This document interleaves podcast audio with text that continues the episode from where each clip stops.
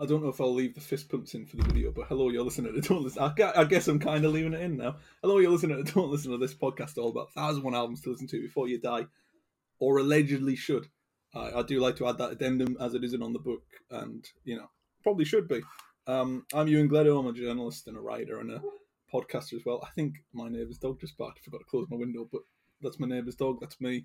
Um, joined as ever by a fantastic guest. Hello, Carson Timar. How are you? Hello. I am doing fantastic today. Excited to talk about some Lana Del Rey. I sadly do not have a neighbor dog to bark for my intro, but that is okay. I am here and I'm excited. We had our old neighbours had a dog, and they moved out, and our new neighbours had a dog. So I'm kind of I've never had a dog myself, but we're just Mm. followed perpetually by by dogs. So See, I never had with two dogs. I have a snake, but they don't really make a lot of noise. Oh. So do they not like what's what's the word for it? hiss? Hiss. That's the one. I was going to say slither. My- I know slither. Mine doesn't really hiss. No. Um, I guess it probably could physically. I don't know. It. I. Yeah. I don't know. Haven't You'll, asked. have to, you'll just have to stare at it until it does. Right. Um, yeah, it's a it's a strange one. This one. Um, first of all, what have you been listening to recently? Um, you know i have been getting really into um some like more edm remixes and stuff not ooh, how that feels about here but the okay. chromatica album which is the remixes for lady gaga's chromatica yes, i've yeah. really been vibing to that recently um Chromatic is great, and the remixes are just so much fun. It's fantastic. It's a lovely double bill. yes Um, yeah. Oh, that's a fantastic choice, and it leads nicely into Lana Del Rey, I guess. sure Um, thank you very much for picking an album that isn't from the 20th century. We've had none of these yet, wow apart from Arctic Monkeys. Um, but it's it's nice to talk about something that's very modern and I think very controversial yes as, as far as these album entries go, especially when you realise this is the only Lana Del Rey album on very the odd list. Very odd, and I'm sure we'll explain why. Um, mainly because Robert Dimery thinks he's, you know, he's one of the cool kids and has a has an independent thought. No. Um, keynotes as ever. Chemtrails Over the Country Club by Lana Del Rey, released 2021. Obviously, you know, one of her other better albums released before that. We'll, we'll get to that bit. Um, Lana Del Rey is obviously the you know the lead on this, but then Jack Antonoff, who is a name that will crop up again and again, is also present on this album, which has been described in as as far as genres go, singer songwriter, which feels pretty obvious, um, contemporary folk, Americana, and soft rock. It's about yeah, you know, pigeonhole Lana Del Rey. Why don't you just go for it? Um, thankfully, because my book is outdated and the last album in it and pretty sure LCD Soundsystem's most recent album, um, my book doesn't have this entry. Um, and I wasn't, to, to be quite honest, I saw that the, the, the EPUB of it was like three ninety nine. I thought that's that's too rich for my blood, to be honest. So I've I've taken the liberty of writing my own entry. Um, so I'll I'll just power through that, and and, and we'll get to the, the the real the meat and potatoes of the episode, which is an okay album. um, there is not an insert for this album because I have an outdated book. I'm reading these sentences out though because I've written them down and I'm too exhausted to freestyle something funny, stammer through a meandering series of connections between Jack Antonoff, Lorde, Taylor Swift, and Lana Del Rey. Which does bring us to Chemtrails of the Country Club, the collaboration between Antonoff and Del Rey, which does certainly show that they collaborated. They attempt to reveal their talents to one another once more, hoping for that Norman fucking Rockwell charm again and working through similar moments of quality, but never concluding it formally. Del Rey also brought in Nick Rick Nowels. Sorry, I, I almost said Nick Knowles, who is a, a daytime TV presenter in the UK, who does like the home improvement type thing where he knocks down some wallpaper and paints it blue and goes, "We've done your house in an hour." what a Um, unique collaboration though that would have been Oh, that would have been wonderful. He he was like a, a sudden heartthrob for like two years because he appeared on I'm a Celebrity, Get Me Out of Here, and everybody just fell in love with him. i love that Um, it was a lovely time, and then people found out he had a Christmas album. It, it was a really strange time to be English. It was like just before COVID, and everybody was kind of losing it a bit. sure Mad. Um, but Rick Nowels is on one of these tracks. It doesn't specify who. Um, as well as collaborating on tracks with up and coming artists and listing the soon to be revered likes of Nikki Lane, Weyes Blood, and Zella Day. Recording pieces before that Norman fucking Rockwell bombshell and some of it afterwards, the back and forth of Antonoff's production and Rey's lyrical presence were brought to the forefront once more. Originally titled White Hot Forever, before changing its name to Chemtrails over the Country Club after record pressing delays due to the COVID pandemic, Del Rey teased listeners with her Americana folk track towards the end of 2020. Released on March 19th, 2021, to acclaim from critics and admittedly softer responses from Rate Your Music users, Chemtrails Over the Country Club has somehow wound up on this list and cements itself as the only representation of Lana Del Rey's work. Is not the obvious choice, nor is it the interesting one. It is a choice that screams, I wish to be different, one of many choices where Robert Dimery and company show the right artist but the wrong era of their music. A lot of process there. I still haven't processed it because I wrote it 45 minutes ago. Now, we'll fire on through because I'm very glad you brought this one up because this is one of those sort of new releases that skipped me by, and my memories of it are from three hours ago. So, what what are your memories with, by and large, chemtrails over the country club, but also Lana Del Rey? I mean, my Lana Del Rey story, it's a ta- it's a tale as old as time. I was in high school, uh, you know, discovering emotion, discovering maybe certain substances, let's say, that Lana would you know it would it would help out. And i was like lana del Rey's amazing. Love her. Got into her big you know her big songs. Never really explored her too deeply her discography but no one does i feel. Like i feel like you get like no. you know you get your national anthems you get your like off to the races, summertime sadness. And then you're like, okay, well, I've done it. Um, I'm a Lana Stan, but like, you know, are we? Is anyone really a Lana Stan? Who knows? So then, someone told me they'd listened to Honeymoon once, and I was kind of shocked. It's like, wow. Love Brilliant. that. You've, you've scratched the surface. Brilliant. Yeah. So that was that. And then the pandemic hits. We're in COVID, and a year into COVID, and Lana decides to release not one but two albums. No one talks about how she released. Like she was very open, like, "Oh, I'm releasing this," and then I'm immediately releasing like a few months later. I feel like it was Blue ba- uh, Banisters, I believe it's called. Blue Banisters, yes. So yes. this album really never even got like a moment to breathe. It was always kind of seen. I mean, she announced it before COVID, but then in its actual realization of what it was going to be, it always felt like just kind of a filler album. And in that sense, in listening to it, I don't think it's a bad album. I think there's some really banger songs on here, actually. But it never really comes through as having some big thesis. It never really comes through as being an iconic statement. It's very much so a collaboration or a, a collection, rather, a curation of songs all kind of with a vague theme of like Americana and nostalgia, but also like narratively, you know, l- unlike a lot of pop icons, Lana Del Rey doesn't really have eras, I find.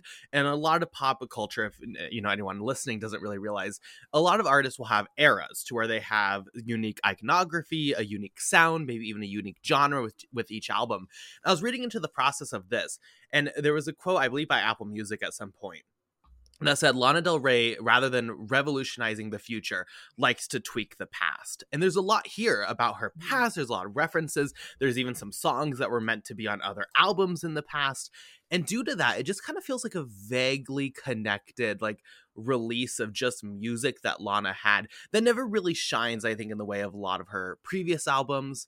Um, I think it's good. I mean, again, I think there's some really banger songs, but I don't know. It's just always felt to me like this was an album release that no one talked about, didn't really have that much of an impact, yet somehow ended up on this list. So, like, who knows? I think that's the exact reason because you, you you've beautifully put what happened with this album. It is a collection of tracks before and after the kind of, admittedly, the biggest period of that Norman fucking Rockwell release, which is an album I discovered kind of early on into being in lockdown and going. I'm going to listen to lots of albums, and that was a real highlight for me. That sorry, I've I've, I've had that cold takeaway food. Fuck me, Jesus. Um, yeah. Um, I listened to the Norman fucking Rockwell in uh, lockdown, and I thought it was brilliant, and I really enjoyed it. Like, it, it's one of those albums where it's like it's in my playlist. It's it, it's on it's on a lot. Long journeys are made shorter by that music. Um, considering that Chemtrails Over the Country Club was kind of like you put it that that was perfect where it wasn't given room to breathe and it's a collection of songs i think for those reasons they've gone everybody's missed this one. Let's get it, get it on the list. Get it on the list. And it's i understand the reasoning behind it because you can find really good beautiful tracks. And there are a couple of brilliant tracks on here. To say it's the best of a discography which is the statement they're making by saying there's one album of lana del rey's on this list that is worth listening to and it's the one that gets overshadowed by blue banisters is not something that should be put in the book because you know it, it isn't her best offering of work. I'd say there are some sloppier moments in here than I'd first thought, but I just don't like Tulsa Jesus Freak. But that's just me. Um, there is quality in this album, and it feels very disjointed. It feels like you know it was recorded a bit. I think it was 2015 to 2016, and then 2019 to 2020, and then like kind of towards the end of that is when they're getting ready to publish it. That's what six years of kind of tinkering with something, leaving it for a bit to do your best album, and then coming back to it with that influence. Because the Antonoff thing is the big key, and and we now live in a post Midnight's Taylor Swift world where we've heard what Antonoff production actually is. Um, to to to go back over on his work, I mean, I don't really have any major opinions on him because I don't want to be hounded to death on Twitter. But at the same time, I do think when it's reined in, when it's pulled back, he has a really good production style. He's got a real sense of where things should go, and you can hear that. He's on piano for a lot of these songs. On the flip side, something like the Taylor Swift album that released, I think it was last year, 2022, that was a bit of a mess, more because it's not a style that fits Taylor Swift's music. Even if it was, there's a lot of variance there that doesn't feel like it's connected. That's the exact problem Chem- chemtrails over the county club country club i don't really know what it's called it's it's a it's a it's a nothing title for an album that kind of has no theme beyond these are songs that are part of my discography these are songs that are important to me i didn't really have anywhere else to put them here you go um and you mentioned as well this is she's quite a prolific artist she does a lot she does a lot of work um uh, but at the same time you know blue Banisters and chemtrails came out in 2021 for 2022, we had no Lana Del Rey music, and everybody went, "It's been a while. Where's Lana? Where's all this new music coming from?" And then, obviously, did you know there's a song Under Ocean Boulevards on its way at the time of recording? And and now we're just at square one again. She'll get another album out in spring, and then you know who knows after that. Um, it's a very mixed bag, and I suppose we should start with the opener, White Dress, which is amicable and I think that's the word I'll use for a lot of this album. It's a very amicable start. It's a very sort of, you know, it doesn't make a. I think the key to Lana Del Rey's music is a lot of it's really powerful. Yeah. The statements, the message, or the idea behind it. She does a really good job of presenting all three of those at once. You know, I'm only going to use this because I listened to it today, but Pierce the Veil's new album, they have moments where the vocals are really strong. They have moments where the instrumentals are really strong. They never come together. They they never match up they they're never both strong at the same time, and I think this is credit to Antonoff as well because Norman fucking Rockwell is a perfect example of this. Mm. The instrumentals, the production, the technical merits, on top of the vocal range that Lana Del Rey has on this album, is quite impressive. I think the notes on White Dress are quite high. I think that's an octave that I wasn't expecting. Uh, that threw me, but in a good way. It was, you know, what, what did you think of that? It was, it's quite the opener. Yeah, I mean, I actually think this is one of my favorite songs of the entire album, if I'm being honest. I think mm. this is like a banger. I think, like, we'll talk about, I guess, like, overall thesis on the album later. I think it's funny that yeah. this song, which is one of the more memorable songs for me, like kind of goes against I would say what the overall thesis of the album people claim is. But like I think this is Lana being rather direct compared to a lot of this album, specifically reminiscing on her youth. The nostalgia is there, the call for simpler times. Um, I think this is an album that plays somewhat well when you put into the context of the pandemic in that narrative. I think the song is like, I don't know, it's just like this is one of those that like I feel like it comes together the most and has uh, one of the more unique identities. You know, with someone like Lana, not to say that she doesn't have a range. I think this album is actually a beautiful capturing of really the range of her sound, other than the meme of just like her doing whisper poetry. But it is a sound that eventually a lot of the time kind of falls into this generic, okay, that's Lana doing Lana. I think this is one that like stands out, at least for me, with a more unique identity to where I can appreciate it a little bit more. Yeah. And it's in that identity, I think, especially on the front cover, I could just be reading into this too much because let's to, to, to put it into context. I am fucking exhausted. I am so tired. I I've slept like five and a half, six hours every day for the past two weeks, and I've worked every day. So I'm like at the end of what has been a really long cycle, but tomorrow is like my last day of that, and then I can sleep like a normal person again. So I'm like unhinged to this point. Um, for me, Chemtrails Over the Country Club feels like a knockback at contemporaries in the genre. it feels like she's now part of that club, that country club that she's talking about, and especially on the second track, which I think is great. I think that's one of the key highlights for this is the title track. This does feel like Lana Del Rey going, "Well, I'm here now. I've made my presence known with Norman fucking Rockwell. I, I, I'm here to stick around." Anybody that's kind of sort of criticized her in the past or sort of weighed her down because you know Lana Del Rey is an artist that has a lot of releases before Norman fucking Rockwell. You know, Born to Die is you know Born to Die feels like an outlier now. You know, Lana Del Rey, aka Lizzie Grant from 2010, is is there certainly.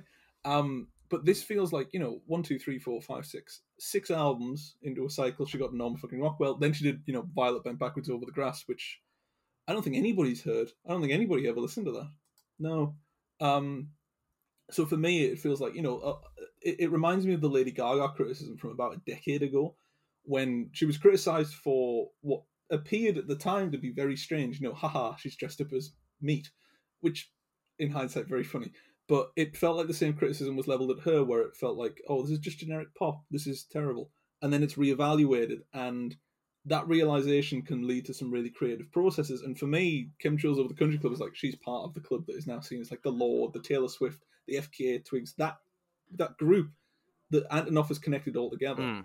She's now part of that group, and now she's looking back and going, "What are you going to do about it? I'm part of the country club. I'm part of that club." Sure. She's made it. I have no idea if that's correct. I have no idea if that's accurate. Yeah, but I don't think you're wrong. I just mm. think it goes beyond that to a point because I think like Ooh. when you get into the club, like let's say with this, like I feel mm. like it, what Lana does is very different from everyone else. Where Lana chooses to take that success and then like go live in her own bubble, which has popped up to plenty of controversies, right? Uh, you know, from her masking during COVID to dating a police officer. Like Lana Del Rey is someone who kind of iconically is like just consistently in some form of controversy. But she's yes. still in that country club. And I think this album, to a point, and this is like here's the dangerous thing about pop is like I think it's really easy to assume everyone's a genius. And then you get people like Max Landis writing like entire website essays based on Carly Rae Jepsen's discography saying it's all connected. So I think it's really easy to look at this album and say like, "Oh, it's some grand statement on COVID and on Alana's mm-hmm. life and how she's in the country club and she doesn't care that there's chemtrails out there, but the chemtrails are out there and there's danger, but she's able to live in this bubble because of her status."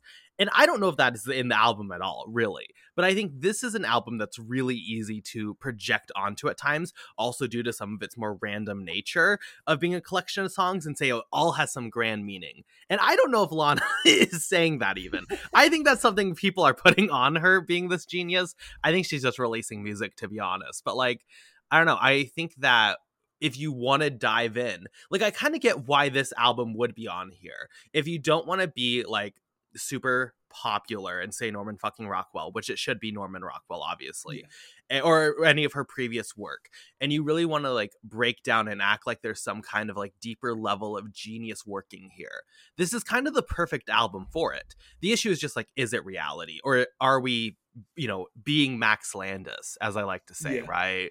Um, something you don't want to be. I until you just brought it up, I'd forgotten all about that Carly Rae Jepsen incident, which is amazing that he's managed to survive after that to some degree. Um, that that was a mad. That that's like some sort of shit I write about pulp albums, and then put it on my blog and go, it's all connected. Um, absolute nut. But um, yeah, I agree with the sense of you know th- this is an album that is fundamentally the, these are tracks that were recorded at different times and have really just broad ranging meanings. You can tell. I'd say from "Let Me Love You Like a Woman" all the way down to "Yosemite," it's kind of just bits and pieces. Everything comes together nicely. It's really nicely produced. I don't think there's like an overarching theme that is on the album. I feel like the impact of the album is more important than what's on it. Um, but that that's you know that that's not a bad thing because the tracks themselves are really good. I think Breaking Up Slowly is fantastic. I think that's probably the the peak for me.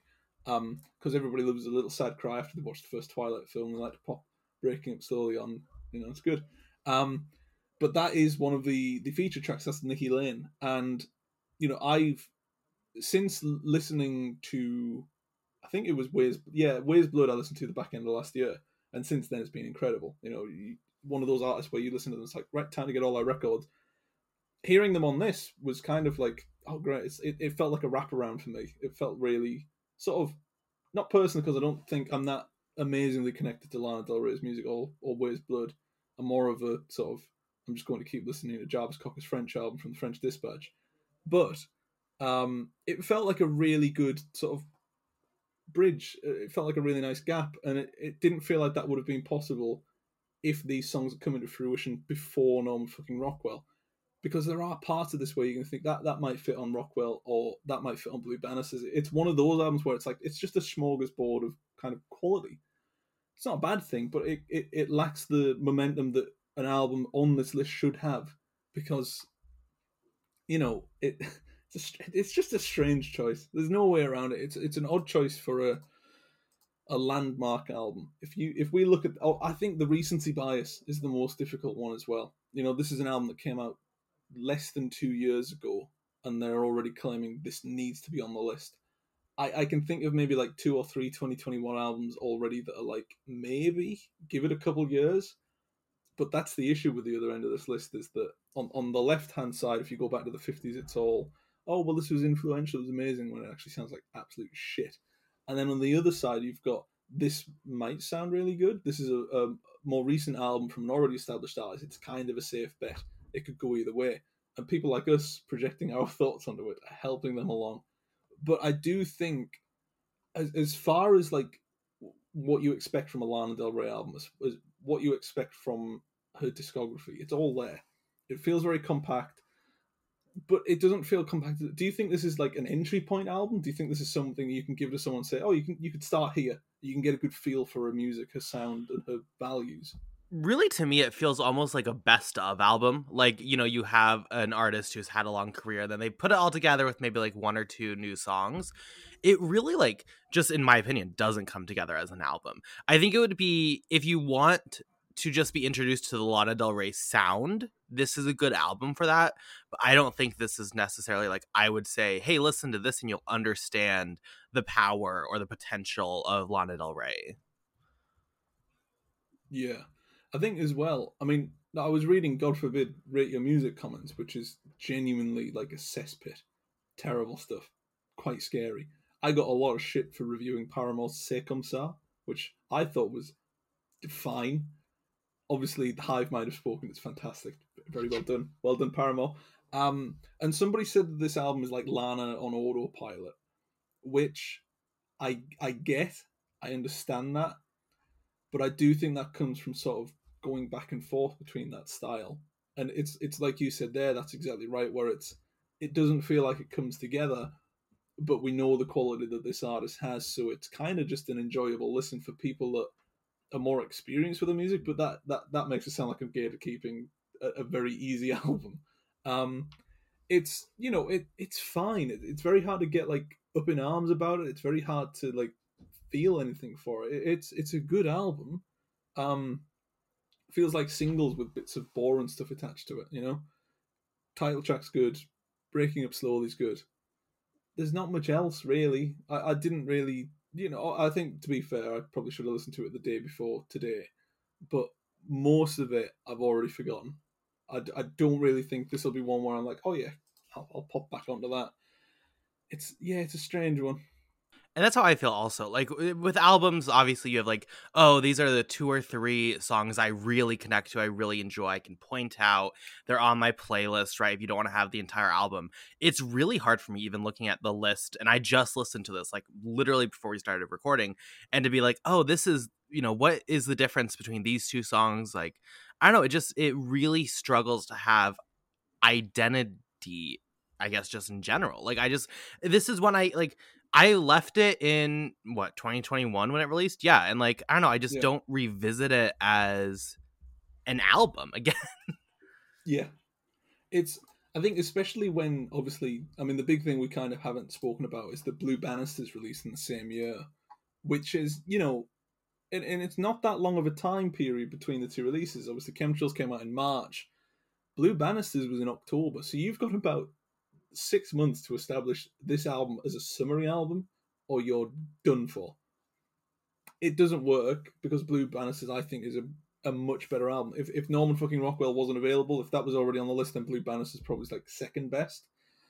um, which probably is controversial, and I'm probably going to get sent anthrax in the post or something, but that's okay. I'll die on that hill if it means defending Arcadia as a track.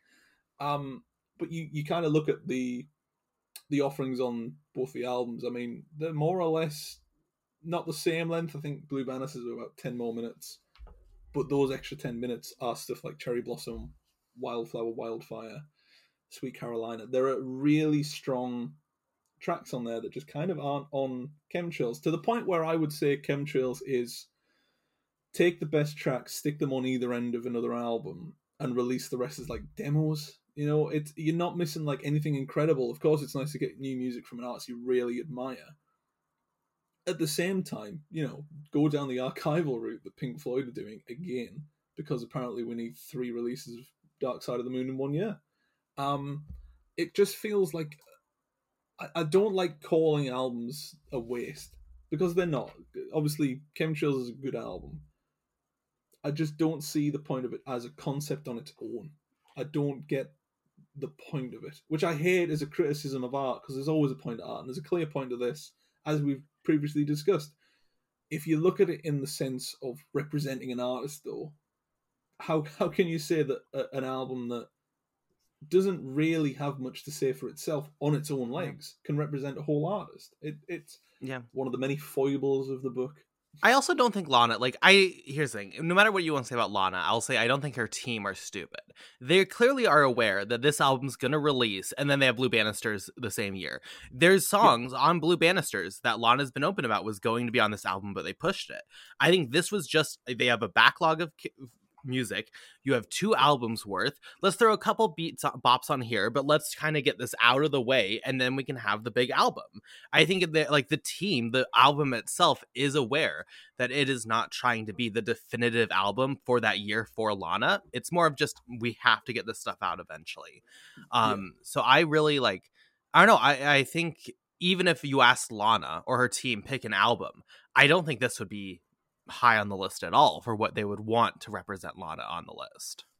and that brings us kind of back to the whole point is if you're representing an artist then why pick an album that is trying to be nothing brilliant but by picking it you are trying to stand out and say well there's real value to this album. It's overlooked and it's like that's not really the point of this list. It's the 1001 best albums not the 1001 interesting albums. And there's very different you know it, it doesn't as as a line of argument it doesn't make sense as a oh god we've got a real overhaul of tracks here that kind of fit in with the style that has come after or before blue banisters.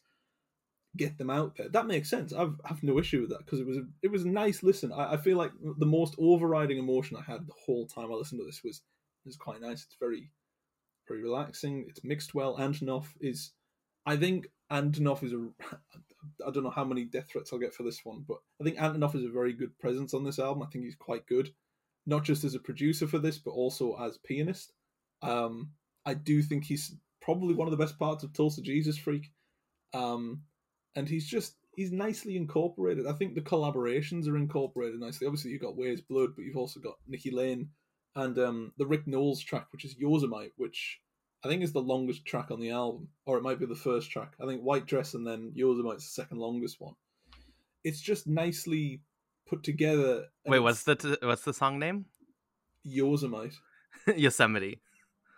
Oh, I just thought it was Yosemite. Is that It's is it's so valid. Yosemite is a national park in California. Oh, oh, you is that? Oh wow. Oh, But it's a- yeah, no, I I know Yosemite. I just didn't know it was pronounced Okay. Yosemite. Is that actually how they pronounce it? yes. Wow. I'm not even joking. I've been saying it for that for 23 Valid. years. Very valid. I mean, you're not from If- right. It's okay. What what are you playing at over there? It says Yosemite. That's mad. Yosemite. Yosemite. Yosemite. Yosemite. That's fun. I do. I do um yearly road trips up to Yose- Yosemite, so I'll have to. I'll drop that for the group the next time. That's. Huh.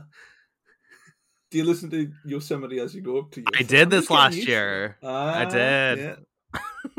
I feel like even even without the title being re- referring to the California National Park, Lana Del Rey does really good kind of really good music for traveling. I like I don't know why. I just I enjoy my like I I've got a lot of trips coming up in March.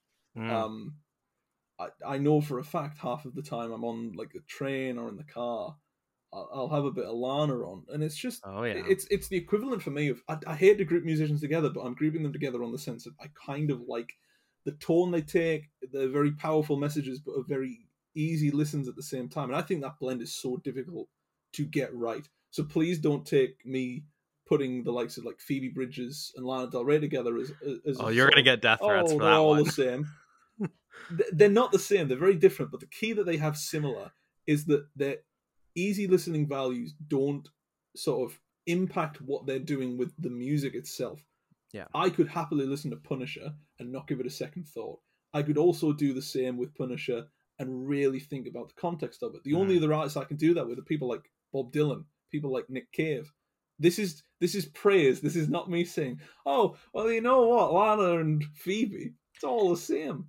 And that's why they work so well for road trips is that they're very malleable no matter what the emotion is whether it's just a a background noise while you're driving or like we're going to be very reflective in this moment of the road trip. I just saw a tiktok that was like oh road tripping through the desert is incredible with lana. I'm sure it is. Um i just road trip to arizona and it was incredible in the desert with lana. Like if your group can vibe with that or if it's just yourself you can vibe with that i think it's stunning. I mean it's the perfect road trip music.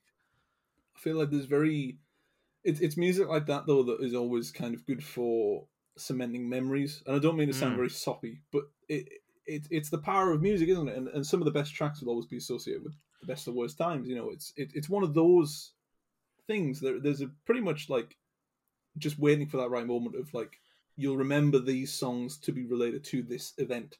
You know, sure I remember Elvis Costello's music because it was kind of the the first gig I'd ever been to, but it was also the last one for about two years because COVID hit about a week after I'd seen him.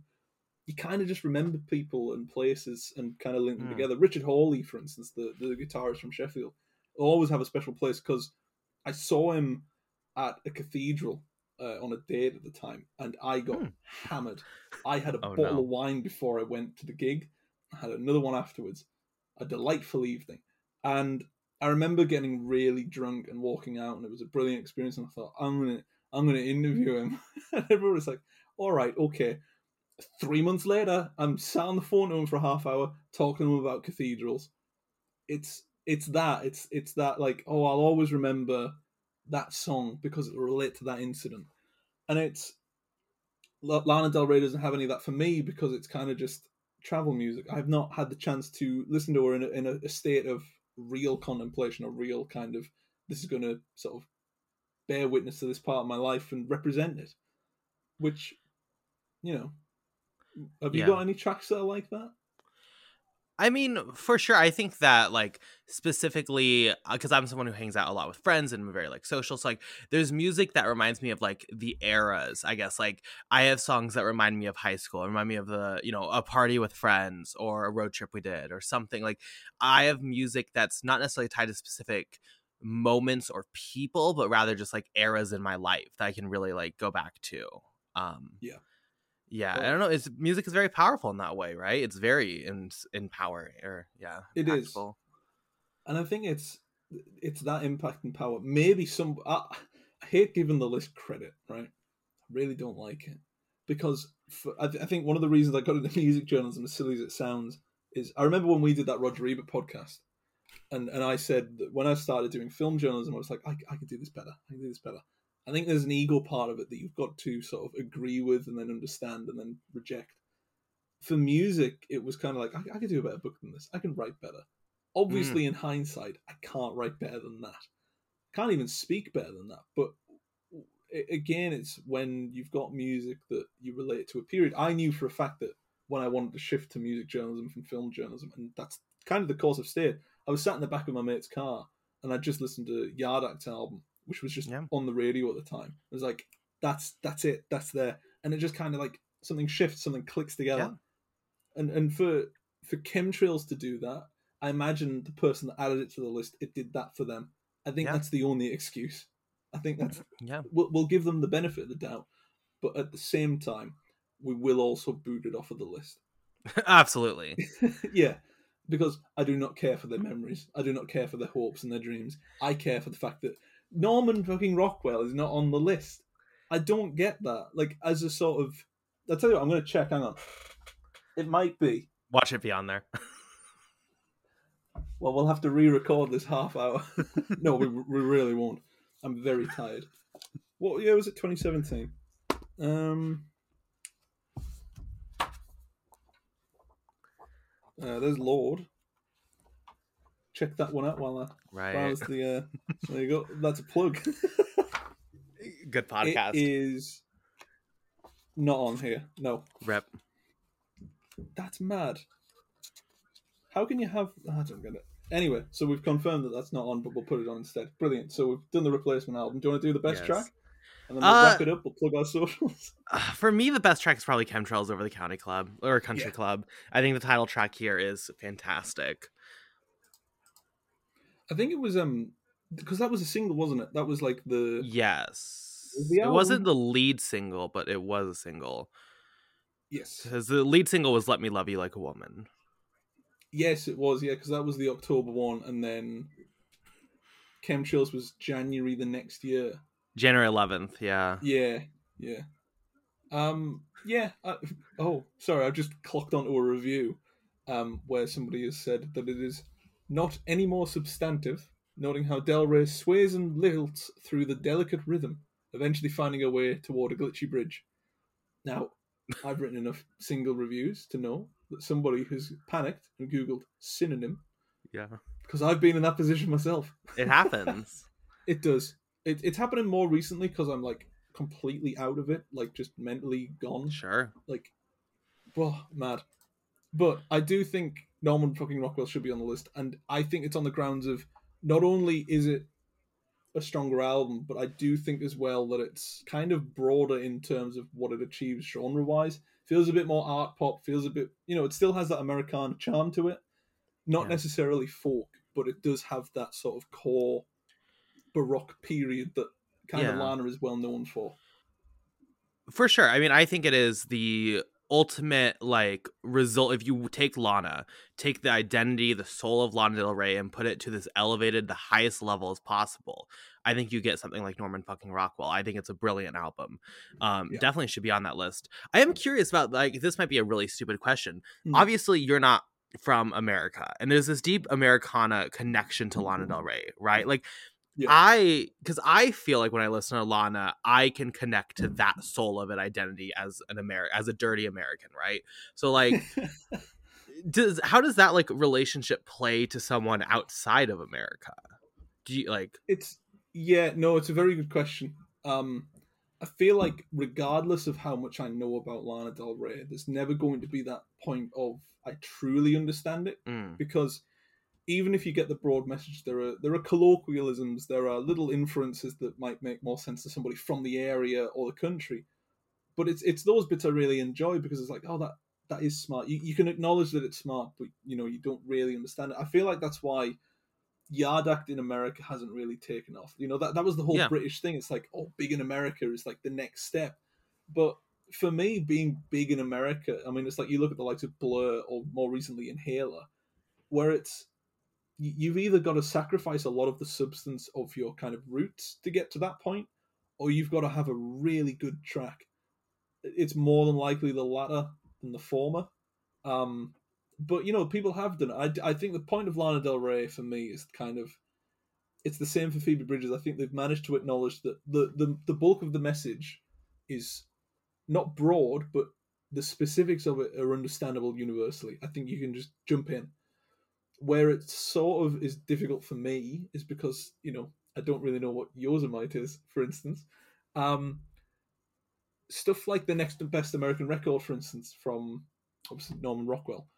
It's it's a good song, but obviously it's like quintessentially American. I feel like the best example I can give is all of those kind of coming of age American movies, kind of like you know Me Earl and the Dying Girl, Perks of Being a Wallflower. I look at that and think, I, are people really growing up like that in America? Because when we have like our coming of age films, which are mainly I Daniel Blake and uh, the firm where Gary Oldman beats people up. You know, that's it, it's the difference of culture, but it's it's kind of like a glimpse in an artist's responsibility for fans overseas is to give listeners an experience, a window of opportunity to look into their part of culture.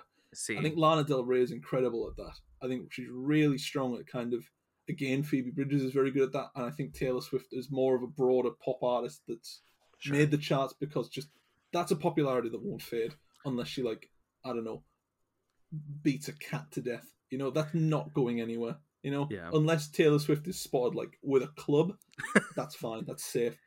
Um, yeah, I think a lot of it is like I mean, let me flip it on your end. You, British artists, for instance, is that is that the same experience for you? Where if you listen, I don't really know what British artists are See, popular in America.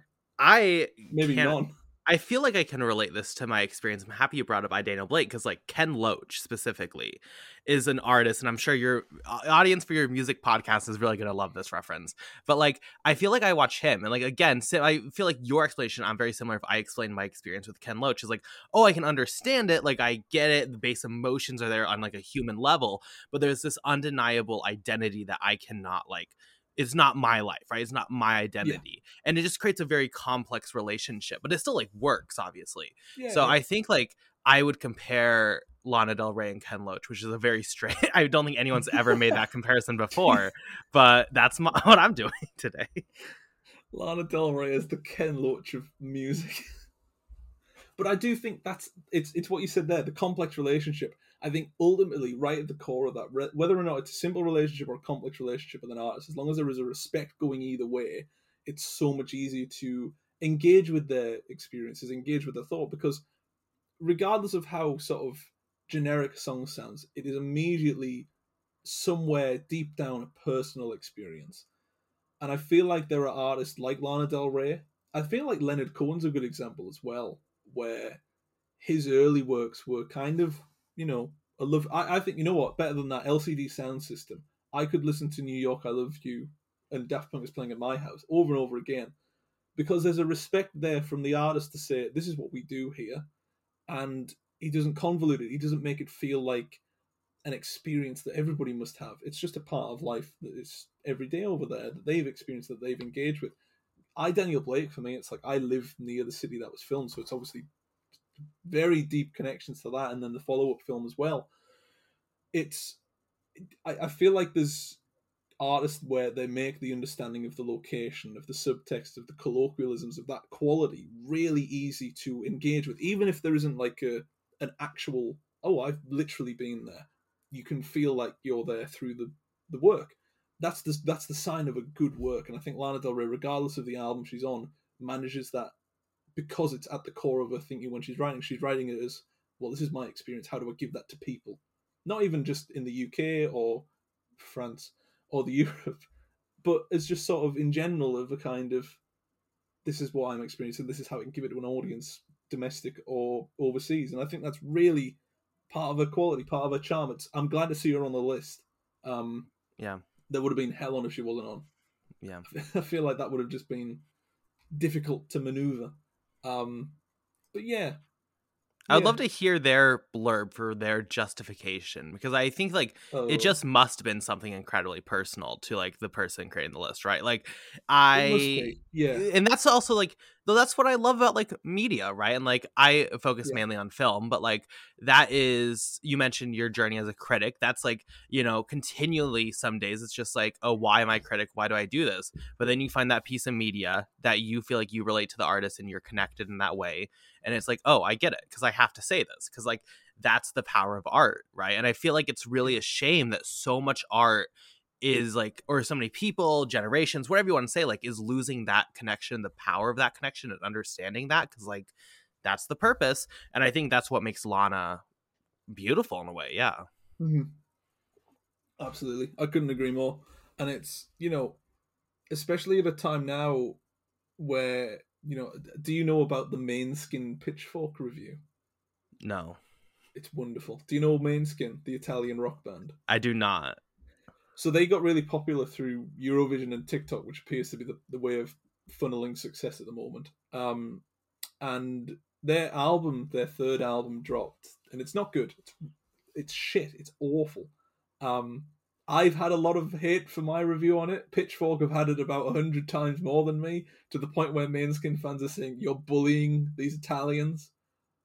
In the process, bullying the guy that wrote the review, and I feel like that's the best part of being a critic is that we we are bullied because people think we're in a position of power almost of of of being sort of the front line of defending or attacking an art. In reality, we, if you're anything like me, likely are sat in your pajamas, half-heartedly writing a single review between football matches on the TV and getting distracted because you want to go to the pub.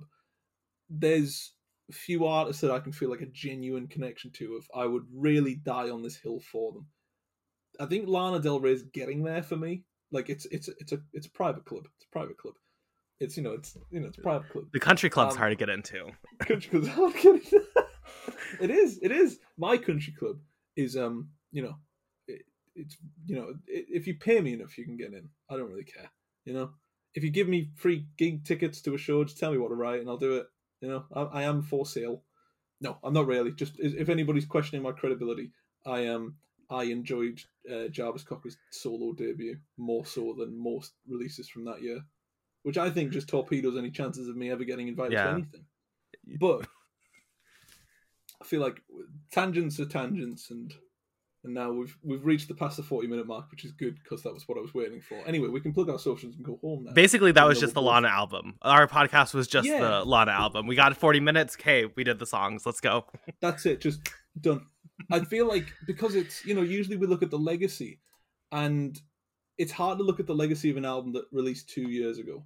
Right. The only album I could think of that should be on the list, even though it released in 2021, is Sam Fender's 17 Going Under.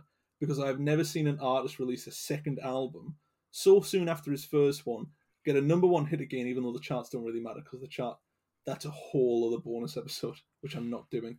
Um, Sam Fender went from kind of like everybody knew him in the area where we're from to the man is touring and opening for Bruce Springsteen across Europe and is also doing his own American shows headlining. To do that so quickly after the release of a second album, which is most of it is colloquial, most of it is about the area was brought up in. I live about half hour away from it. To to see that on a grand stage must be the same experience people that grew up near or in the area of Lana Del Rey did.